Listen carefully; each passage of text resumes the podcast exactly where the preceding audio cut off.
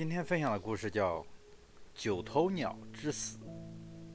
湖北这个地方有一种奇怪的鸟，长着九个头，一旦其中一个头得到食物，另外八个头便争着来抢，彼此缠绕着脖子互相争夺，直至血飞毛落、精疲力竭才肯罢休。